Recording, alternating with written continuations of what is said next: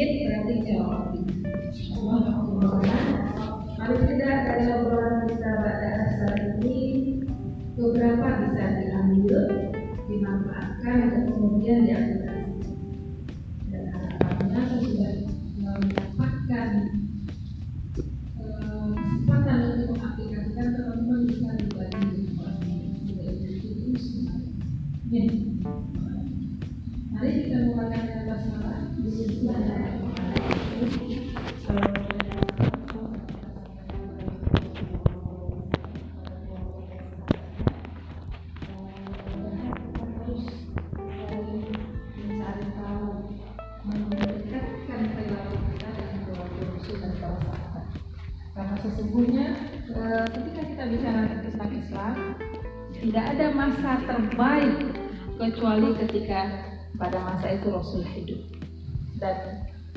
kita harus eh, kita sedang dikejar situasi ini.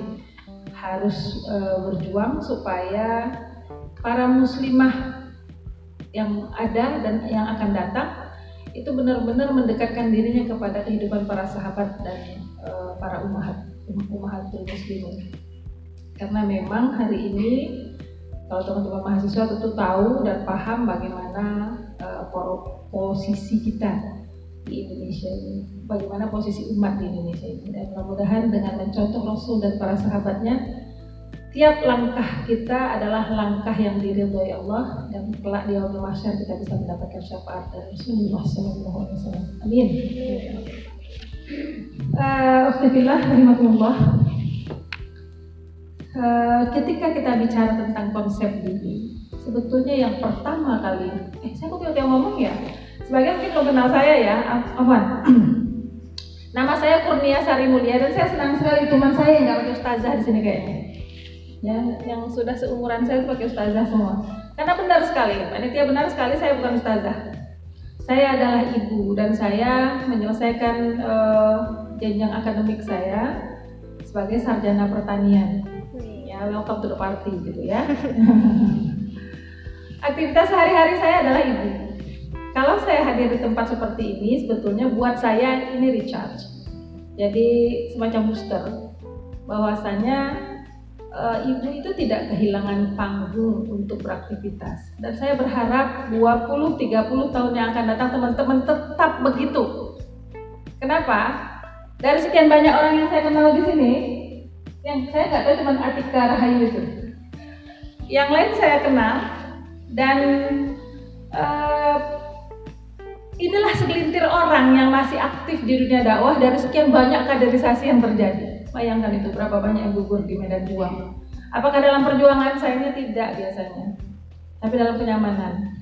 Ya, karena ketika aktivis dakwah nyaman, justru itu jebakan Batman-nya.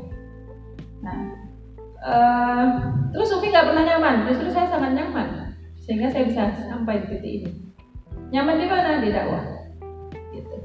Jadi uh, dari mulai hidup single, mudah-mudahan single lah waktu itu ya, alhamdulillah tidak punya track record pacaran e, mari sebelum pakai jilbab maupun sudah pakai jilbab apalagi udah pakai jilbab gitu ya. E, sampai kemudian menikah kita punya komitmen pernikahan. Pernikahan ini tujuannya untuk membentuk keluarga sebagai lembaga kaderisasi dakwah. Sehingga uh, pernikahan ini orientasinya bukan kapan kaya berapa banyak aset yang didapat. Enggak. Sampai hari ini saya tidak punya aset. Kalaupun ada yang saya miliki katanya itu milik umat atau milik orang lain yang diamanahkan ke saya. Makanya saya minta maaf sama panitia. Saya tolong dijemput saya bilang. Kenapa? Karena saya hari hari ini hari hektik banget sampai tiga hari ke depan. Uh, kita hari ini sedang persiapan untuk dua kelas untuk kelas berturut-turut dua hari besok jadi sabtu minggu saya ada kelas namanya ke uh, sekolah perempuan mahabbah special for women ya Kemudian bapak punya pikiran sendiri, anak-anak juga semua kami beraktivitas hari ini. Jadi nggak ada yang ngantar saya. Biasanya saya jarang jarang pergi ke, ke tempat yang jauh seperti ini. Nggak ada yang terbapak karena saya tukang nyasar. Akhirnya bapak udahlah naik gojek aja. Udahlah. Biasanya saya pakai gojek cinta aja kalau kemarin karena cukup jauh gitu ya. Nah, saya adalah ibu dari tiga anak laki-laki yang paling besar sekarang sudah 16 tahun dan sedang magang. Kemudian yang nomor 2 15 tahun aktivitasnya adalah sebagai blogger gabungnya di blogger Sumut uh, spesifikasinya bicara tentang sejarah karena dia sedang mempersiapkan diri untuk menjadi salah satu rujukan utama bagi sejarah Islam yang diluruskan begitu versinya dia. Uh, kalau mau berkunjung nama blognya uh, catatan Malik. Sebagian besar tulisannya tentang sejarah. Kemudian yang ketiga anak saya juga laki-laki usia 13 ya, tahun. Hari ini sedang mendesain uh, apa ya landasan bisnis lah kalau saya bilang sedang belajar jualan. Targetnya bisa punya restoran di beberapa negara dan basicnya di Jepang. Terus nanya uminya kaya kalau gitu ya? Ya kaya hati. Ya. Jadi uh, kita homeschooling sejak awal sampai dengan hari ini sebagai bentuk dedikasi terhadap profesi saya. Kenapa saya ibu. Karya terbaik seorang ibu adalah anaknya oleh karena itu, eh, ngapain saya kasih sama sekolah? Toh saya bisa beri yang lebih baik daripada yang diberikan oleh sekolah dengan angka yang sangat mahal.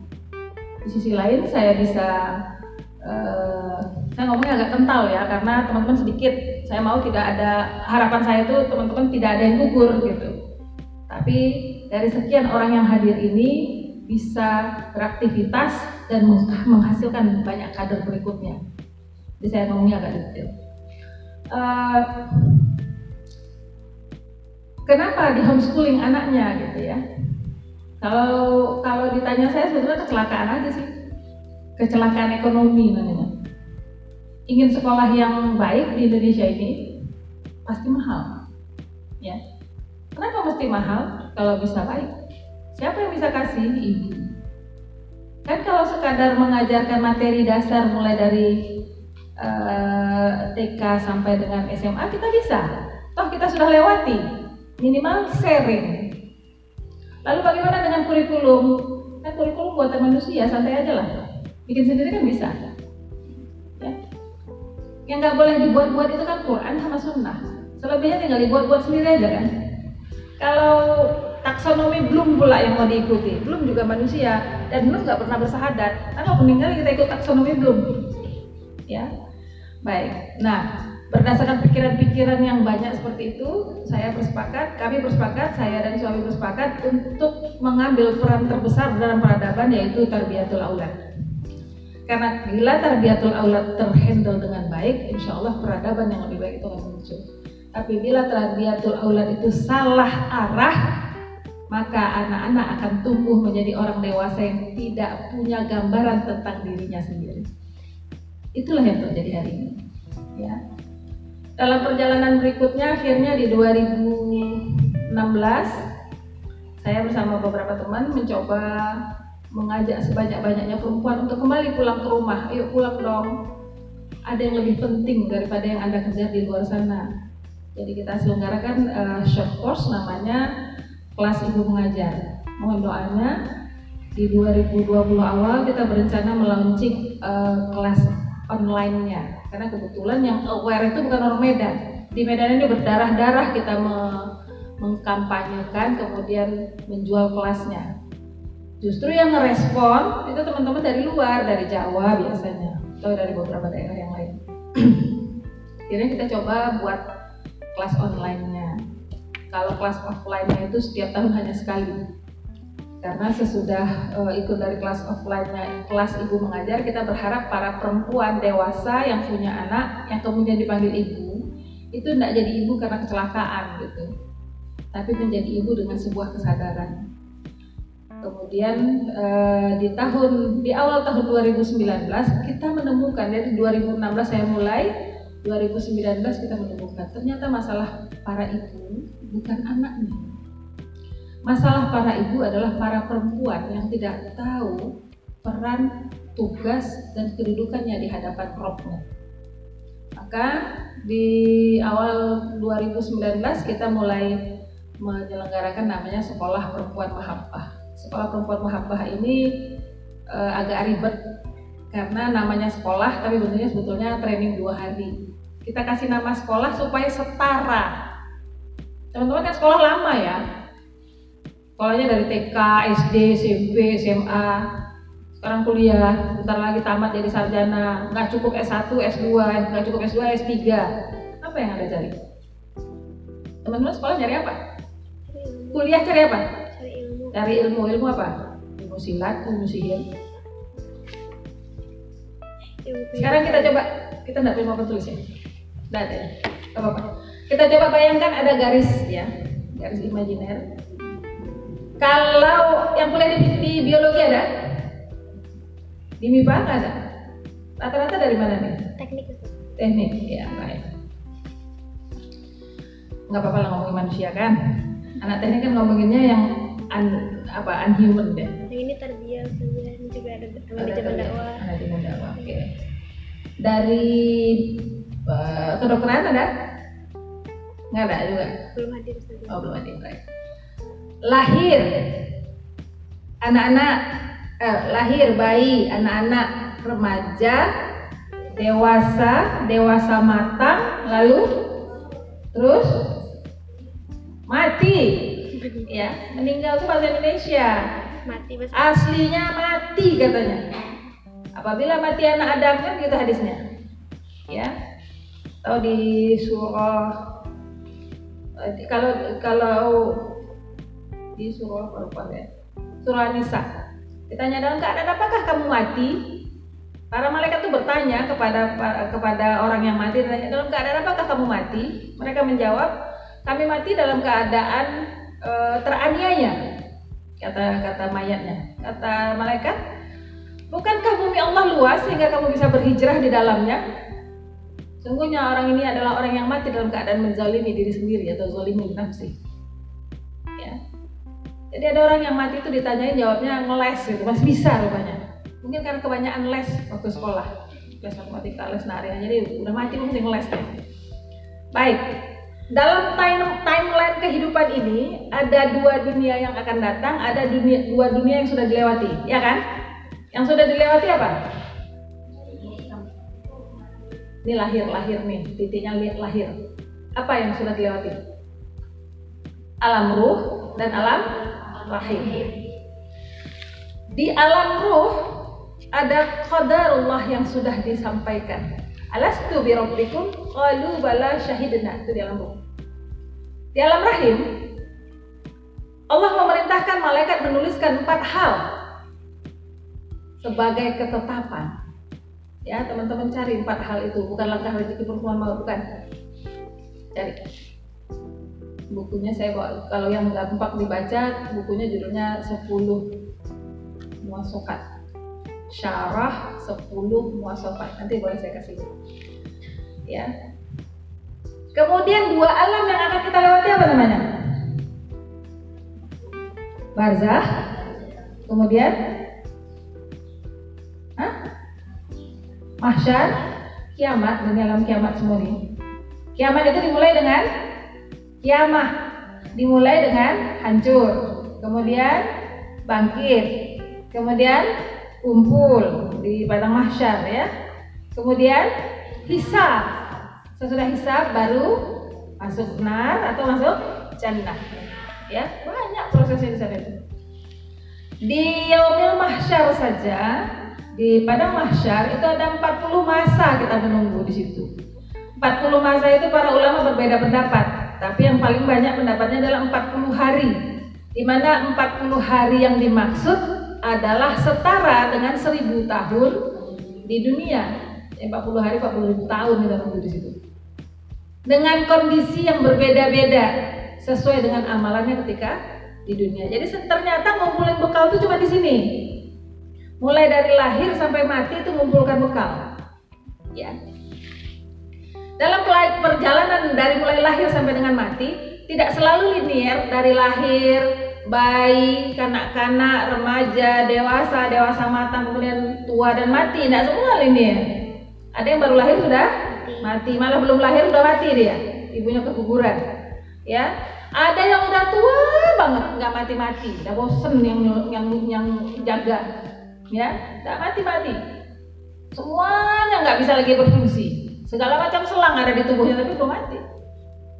Kenapa? Karena ajalnya sudah ditentukan ketika dia di alam rahim. Sudah ditulis itu di alam rahim. Ajalnya sudah ditentukan. Termasuk yang menjadi urusan teman-teman dua hal. Bahagia atau sengsaranya plus jodoh. Jodoh itu konsep pembicaraannya konsep konsep rezeki. Ya. Jadi kalau ada orang gelisah tentang jodoh, dia tidak paham konsep rezeki. Karena jodoh itu bagian dari rezeki. Apa itu konsep rezeki? Rezeki itu sudah ada kadarnya. Tiap-tiap orang sudah ada ukurannya. Artinya ketika nanti suatu ketika teman-teman ketemu dengan laki-laki yang itu yang akhirnya kita katakan yes I'm ready to marry you itu ketika akad itulah jodoh kita. Sebelum akad nggak ada. Tapi sudah ta'aruf umi lalu gagal terus mau apa? Hah? Mau? Umi saya sudah ta'aruf. Ta'aruf itu cara melewati hubungan laki-laki perempuan dengan cara syar'i. Bukan kawin itu. Mana buktinya? Itu adalah jodoh kita. Akad. Itu buktinya. Udah mau akad umi tapi nggak jadi. Ya bukan. Simpel saja. Tapi saya nggak bisa move on. Terus salah siapa itu. Salah gue. Ya enggak lah ya ya. Yang mau nggak move on siapa? Kitanya. Kita sendiri. Terus salah siapa itu? Salah sendiri nikmati lah. Ya. Kenapa bisa nggak move on ketika kita tidak mendapatkan sesuatu? Karena iman kita nggak duduk. Karena tauhid kita nggak duduk. Kita lupa bahwasanya yang kita lewati ini namanya ada, ada yang ada aturan namanya qadarullah kita lupa itu maka ketika kita bicara tentang konsep diri seorang muslimah, tidak usah repot cari di mana-mana. Teman-teman akan berputar-putar kepalanya panas kalau main-main di feminisme. Bagus, bagus. Feminisme itu bagus. Tahu teman-teman dari mana datangnya feminisme? Dari mana datangnya feminisme? Pernah dengar kata feminisme? nah Apa itu? Apaan feminisme? Itulah pokoknya. Soal-soal perempuan itu berarti tak pernah pernah dengar dengan benar. menginginkan penyetaraan gitu Keinginan perempuan untuk menyetarakan gendernya dengan laki-laki. Kenapa muncul? Teman-teman baca sejarahnya. Feminisme muncul, gerakan feminisme muncul itu pasca revolusi industri. Sebelum itu ada, nggak ada perempuan santai-santai aja kok nyusui anak di rumah sementara suaminya istrinya empat gak ada masalah kok. Dan nggak pernah terhina. Kenapa hari ini perempuan merasa terhina? Karena memang ketika terjadi revolusi industri dunia berubah petanya. Begitu peta dunia berubah maka opini besar di dalam dunia ini berubah perlahan-lahan dunia Islam pun mengalami keruntuhan. 1700 mulai naik opini tentang industrialisasi. Ya, kalau teman-teman suka baca. Sekarang kan lagi gila 4 po- apa? 4.0. Itu masa 1.0. Masa itu adalah masa 1.0. eh, 1.0. Artinya pada masa itu orang bekerja dengan dibantu oleh alat. Ya, jadi e, semua bentuk trading dalam bentuk man to man. Orang nggak pakai telepon. Jadi kalau mau jual hasil panen ya orang harus ketemu. Pasarnya harus pasar ngumpul dan pasar ngumpul itu nggak bisa dibikin tiap hari. Sekarang masih ada sisanya, namanya eh, apa?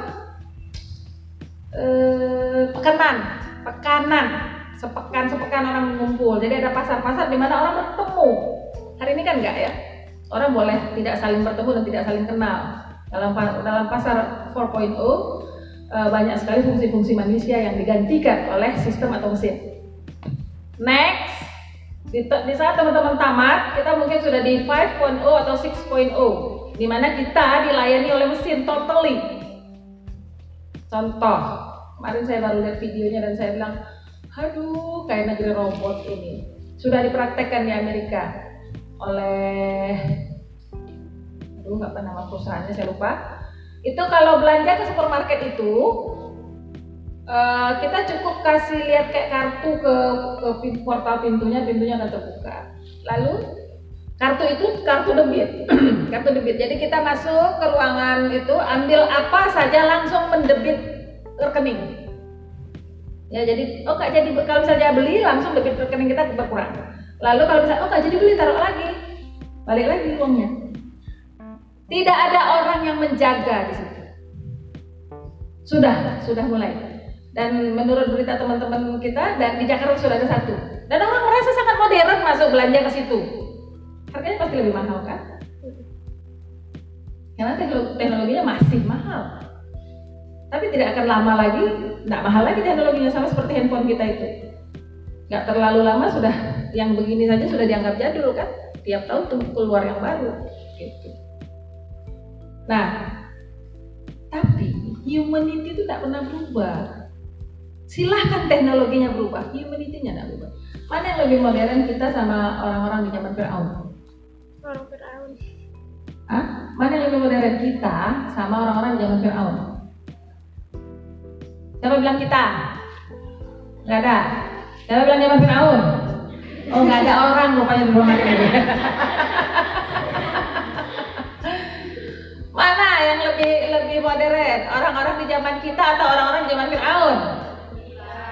Di zaman Fir'aun sampai hari ini kita nggak tahu bagaimana piramid itu bisa dibangun karena batunya tidak berstruktur seperti batu tempat itu. Piramid-piramid itu berasal dari batu gunung, sementara itu yang kita lihat padang pasir. Dari gunung mana dikoreknya itu? Pakai apa diangkut? Nggak tahu gitu. Sampai hari ini kita nggak dapat teknologinya. Ya. Bikin tiruan aja nggak lulus kita. Oke, baik. Nah, seiring dengan perkembangan teknologi, eh, seiring dengan perkembangan waktu, maka eh, para pemilik kapital membutuhkan tenaga kerja yang makin hari semakin besar. Apa yang harus dilakukan? Ditariklah para perempuan keluar dari rumah-rumahnya untuk mengisi. Tetapi secara fisik perempuan tidak sama dengan laki-laki. Mau di kayak mana yang tidak bisa sama. Orang memang diciptakan berbeda kok. Tidak akan pernah sama. Tapi ketika kita main di wilayah laki-laki, kita pasti kalah. Pasti kalah, karena bukan itu wilayah kita. Oh ada kok sekarang perempuan jadi pilot. Apa semua perempuan Indonesia bisa jadi pilot? Enggak. Dan jadi pilot itu kan prestisnya seseorang saja, bukan prestise community kan. Ada kok perempuan bisa jadi presiden ya enggak karuan negerinya kayak gini jadinya.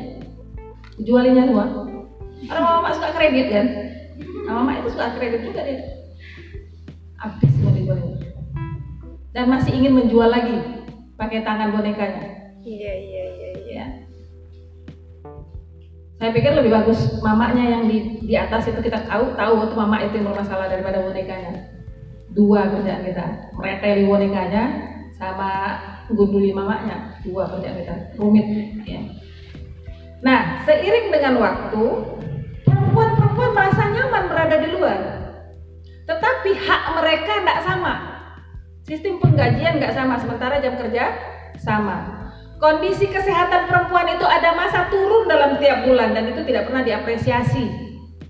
Harusnya kalau dalam masa turun maka jam kerjanya harusnya dikurangi. Tapi itu mengurangi produktivitas perusahaan. Mereka tidak mendapatkan haknya. Mulailah para perempuan berkumpul, buruh-buruh perempuan ini berkumpul untuk menuntut hak ekonomisnya awalnya. Lalu ini berubah, berubah, pergerakannya berubah menjadi pergerakan politik. Muncullah feminisme yang teman-teman kenal hari ini. Dari awalnya hanya menuntut upah yang setara dan hak-hak yang manusiawi berubah menjadi ideologi baru di mana perempuan menyatakan laki-laki dan perempuan setara. Dari mana datangnya? Dari pikiran. Ya, dari pikiran. Maka hari ini hasilnya adalah kita. Kalau teman-teman tamat dari kampus lalu tidak bekerja, maka itu akan menjadi aib sosial, baik bagi keluarga maupun bagi diri sendiri. Kalau dirinya beres, sebetulnya kita menyelesaikan lingkungan itu gampang. Satu aja filosofinya. Bodoh amat, ini hidupku. Ya. Ini hidupku dan aku paling tahu hubunganku dengan rohku. Apa urusannya sama orang? Terserah orang mau bilang kita bodoh, terserah orang mau bilang kita aneh, terserah orang mau bilang kita gila. tapi kita tahu betul apa yang kita lakukan. Itu yang nggak ada sama kita. Kita khawatir dengan opini publik, terutama kalau teman-teman curhatnya di sini. Ya, stop itu. Perempuan yang paham tentang postur dirinya sebagai perempuan tuh tidak pernah curhat di situ. Ini alat dakwah. Kalau nggak buang aja. Mubazir. Ya, teman-teman akan diminta pertanggungjawaban, pertanggungjawaban terhadap benda ini. Kalau ini tidak bisa dipergunakan untuk jalan Allah, tidak usah punya. Saran saya gitu. Kenapa? Karena godaannya luar biasa. Ya. Sudah pakai jilbab lebar, bahkan sudah pakai purdah, tapi masih suka selfie. Kata mereka, oh enggak apa, saya bilang. Enggak apa-apa. Itu enggak ekstrim. Dan itu tidak menakutkan buat saya. Justru yang menakutkan adalah ketika dia bicara soleh di sini, tapi perilakunya hariannya tidak menunjukkan kesolehan itu. Kalau dia pakai jilbab lebar lalu dia selfie, kita udah tahu oh itu jenisnya. Paham kita? Oh belum mumpuni masih belajar kawan ini. Masih mode. Tapi kalau postingannya santun sekali, kata-kata yang dipakai baik dan bijaksana dikutip dari Uh, buku-buku uh, yang berkualitas tapi dalam kesehariannya dia tidak begitu dalam mengeksekusi perilaku hariannya justru itu masalah dia mengalami split personality pamer kebijaksanaan tapi hidup nggak bijaksana. Ya. Ini yang lebih bahaya. Kenapa? Karena dia akan mengelola rumah tangganya dengan cara itu. Dan itu terjadi. Teman-teman yang nanti tamat lalu kerja dapat pekerjaan yang baik performanya di kantor-kantornya baik tapi rumah tangganya hancur. Berarti dia tidak tahu bahwasanya dirinya perempuan. Oh sadis Umi hari ini. Oh iya harus kalian sedikit saya ngomongnya ngelus-ngelus rugi saya rugi saya datang kemari ya karena sedikit saya harus ngomongnya militan radikal tapi saya nggak ekstrim Ya, teman-teman harus bedakan istilah-istilah itu dan jangan terjebak dengan wacana-wacana bodoh itu. Saya sedang sakit hati sebetulnya.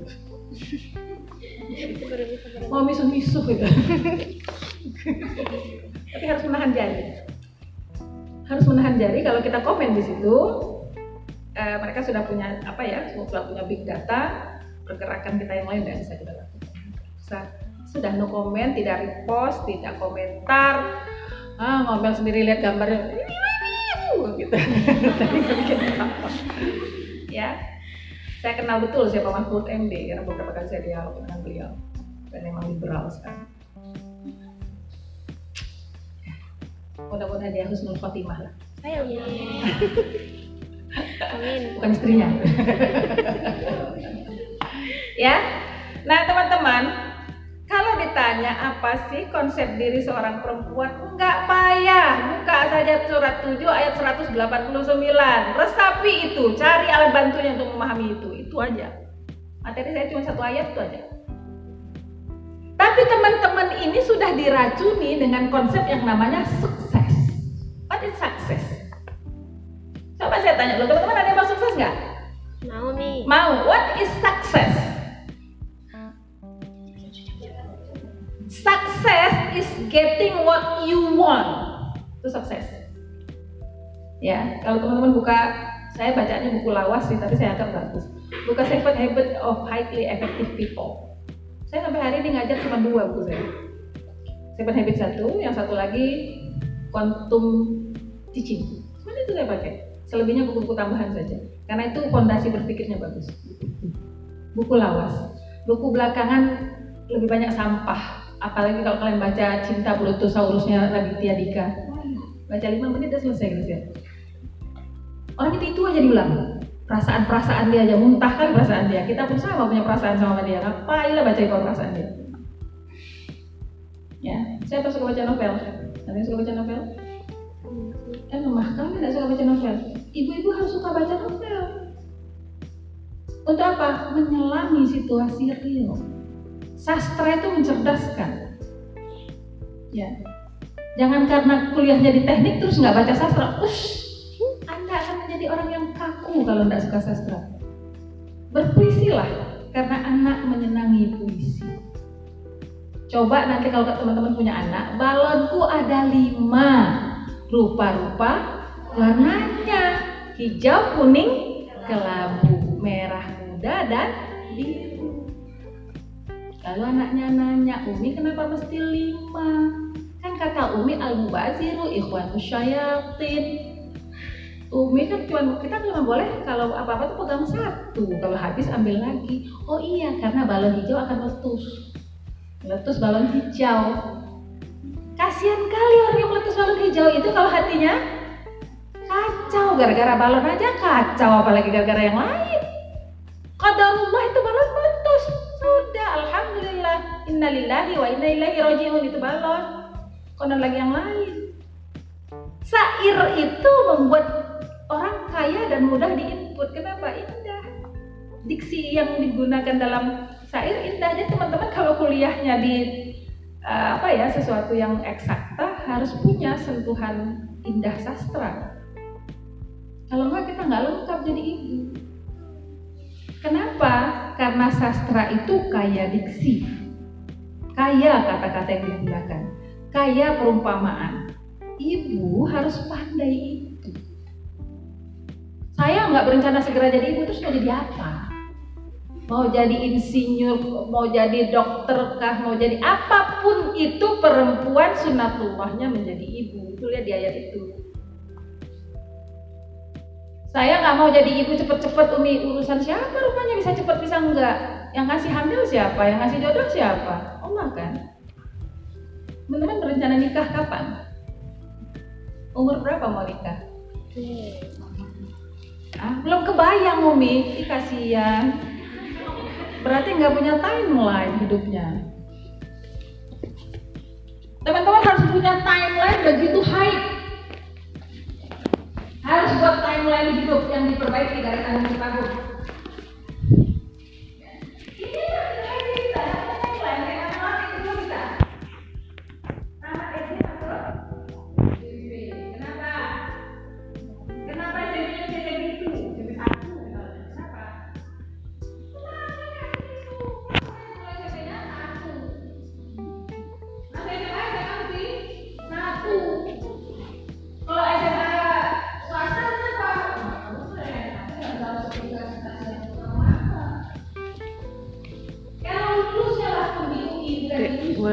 Tethering bentar. Iya. Kayak tethering ini mati. yang ada lulus di USU, terus sementara temannya lulus di universitas yang mirip USU. USU, selesai. kan? Enggak, kamar bani. Kamila 19 12 9 19 20 19 12 tipe aku 12 9 9 Kenapa? 8 Karena yang kita lewati itu hanyalah sebuah cara untuk Oke, Dek. Kayaknya abangnya nelfon dari dan siang tempat ini. terbaik seorang perempuan itu adalah rumahnya. Kok? Dan pulang ke rumah itu tidak mudah buat kita yang melak-melak di luar kayak gini. Saya ketawa ada satu keluar satu pak keluar siapa itu. Pertanyaannya Umi gimana ya saya kan aktivis. Karena saya sudah aktif-aktif. Burukannya kak besar.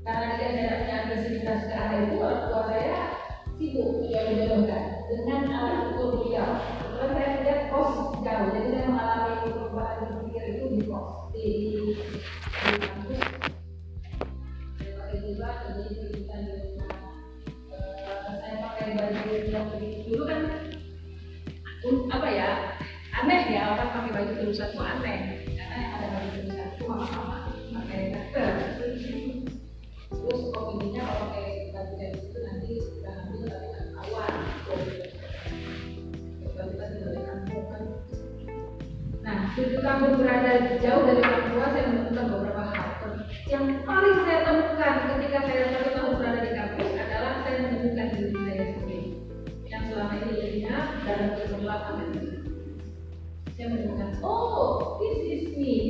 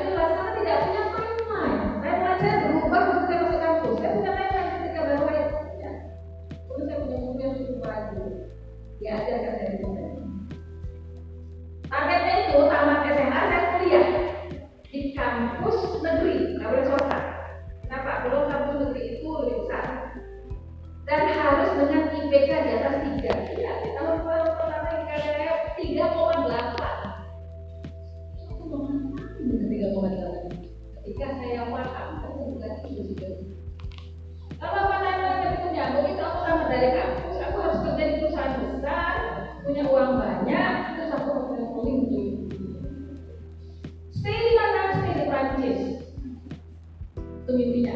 Guru. Saya kira Prancis mulia lebih mulia daripada Tiongkok. Kenapa ya? Ya kapitalis. Islam.